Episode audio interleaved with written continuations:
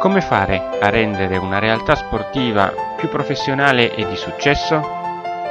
Sono Andrea Annunziata e questi sono i miei consigli di sport marketing.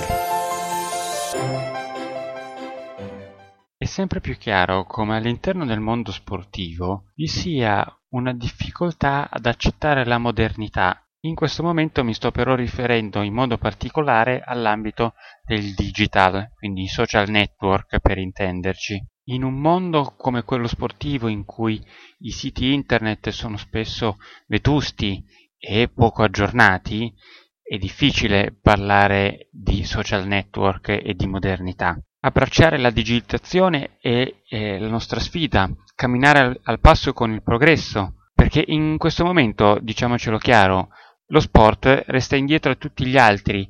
Oggigiorno serve un bel logo, un bel sito, immagini che colpiscano, profili social e tante interazioni, email e articoli informativi, blog e video. Bisogna interagire con il cliente e il potenziale cliente, non solo faccia a faccia, ma anche e soprattutto grazie alla rete. Altrimenti, come diceva uno dei personaggi eh, di Moneyball, il film con Brad Pitt, si diventa dei dinosauri destinati all'estinzione da qui a qualche anno. E tu, la tua società sportiva, è un dinosauro oppure è qualche cosa che vuole andare avanti nel tempo?